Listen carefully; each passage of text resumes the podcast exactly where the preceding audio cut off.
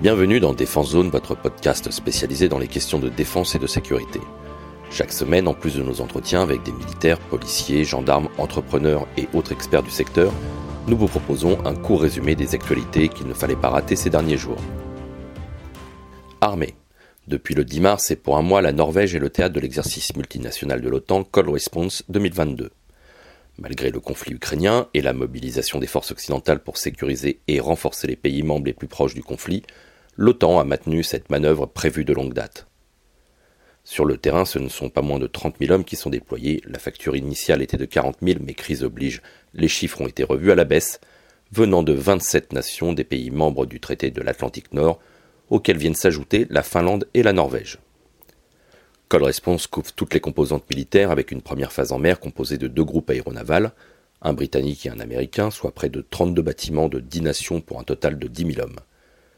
8 000 aviateurs prendront ensuite le relais pour le deuxième temps de la manœuvre qui doit se conclure par une opération amphibie et des combats au sol avec près de 15 000 hommes déployés. Cette année, la France aligne 8 500 hommes, dont l'état-major du corps de réaction rapide France, le CRRFR de Lille.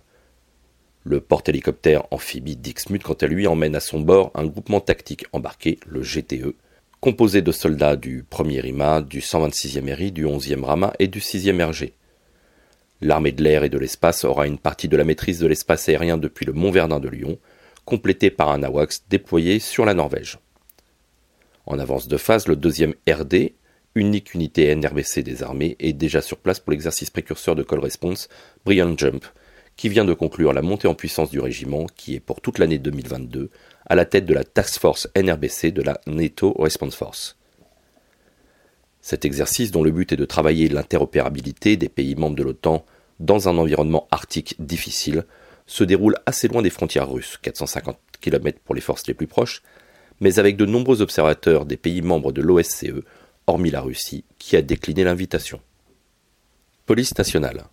Samedi 12 mars, le ministre de l'Intérieur a posé la première pierre du futur hôtel de police du 7e secteur de Marseille dans le quartier de Saint-Jérôme. Préposé au 13e et 14e arrondissement de la cité phocéenne, les fameux quartiers nord, le bâtiment de plus de 1700 mètres carrés devrait accueillir une centaine de fonctionnaires, 24 heures sur 24, 7 jours sur 7. Ce projet, dont le coût total s'élève à 10 millions d'euros, 9 supportés par l'État et 1 par la région Sud, devrait voir le jour en 2024.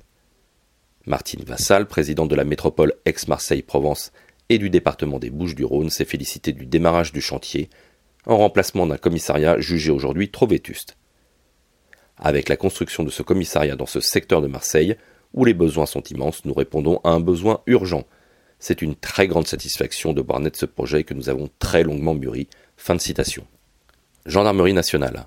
Après celui de la police, c'est au tour des gendarmes de bénéficier d'un nouveau protocole de mesure sur les grilles indiciaires et les parcours de carrière. Qualifié d'historique par le ministre de l'Intérieur, le projet, assorti d'une enveloppe de 700 millions d'euros, a été signé par le directeur de la gendarmerie nationale le mercredi 9 mars. Parmi les mesures, on notera une rénovation du parcours de carrière des sous-officiers, une augmentation brute mensuelle de 80 euros pour les gendarmes adjoints volontaires, l'augmentation de 200 euros de la prime d'OPJ et la création d'une prime de voie publique.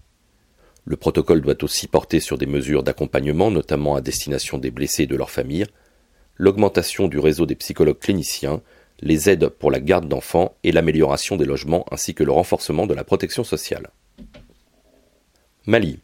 Joe Biden, le président américain, vient d'annoncer l'envoi dès le 21 mars d'une délégation américaine à Bamako pour aborder avec la junte militaire le problème de la présence des forces de Wagner sur le territoire malien. Si tous les regards se portent aujourd'hui sur le conflit ukrainien, les États-Unis semblent profiter de cette occasion pour tenter de briser toute tentative d'alliance entre la Russie et les États africains. Cette délégation, emmenée par Michel Sisson, secrétaire d'État chargé des affaires internationales, aura surtout pour but, dans un premier temps, de dissuader les militaires maliens de continuer leur partenariat avec la société de sécurité russe Wagner. Pour rappel, c'est entre autres cette nouvelle alliance qui avait accéléré le processus de désengagement de la force Barkhane au Mali. Industrie. Il y a deux ans, la marine espagnole, par le biais de son chef d'état-major, l'amiral Teodoro López Calderón, avait fait part de sa volonté d'acquérir des hélicoptères américains Sikorsky MH-60 Romeo, en remplacement des SH-60 Hawk arrivés bientôt en fin de vie opérationnelle. La Defense Security Cooperation Agency, la DSCA, chargée des exportations d'équipements militaires américains, a donné son accord il y a quelques jours pour la vente de 8 appareils pour un montant de 864 millions d'euros environ. Outre la fourniture des hélicoptères, le contrat comprend des moteurs de rechange, des missiles Hellfire, des roquettes APKWS, 4 sonars aéroportés à basse fréquence et des bouées acoustiques. Le choix des MH60 s'est fait au détriment de l'hélicoptère européen NH90, qui, dans sa version spécifique de lutte anti-sous-marine, ne sera pas disponible avant 2035. Cependant, 23 exemplaires d'une version navale de base, la NATO Frigate Helicopter, NFH, seront livrés prochainement à la marine espagnole, mais ils seront principalement dédiés à des missions de transport. Ukraine. Pour suivre l'évolution du conflit entre la Russie et l'Ukraine, vous pouvez accéder directement à notre article régulièrement mis à jour en suivant le lien qui sera en description de cet épisode. Voilà pour l'essentiel de l'actualité cette semaine. Pour en savoir davantage sur cet univers et pour découvrir tous nos articles et reportages, rendez-vous sur notre site internet défense-zone.com. Pour plus de brefs, d'articles de fond et de photos, nous éditons également tous les trois mois un magazine papier que vous pouvez recevoir en étant abonné à notre espace premium. Il vous permettra d'avoir aussi accès à de nombreux contenus exclusifs sur nos différents supports. Vous trouverez tous les liens nécessaires dans la description de cet épisode. En attendant, nous vous souhaitons une bonne journée et nous vous donnons rendez-vous la semaine prochaine pour un nouveau résumé de l'actualité des forces de défense et de sécurité.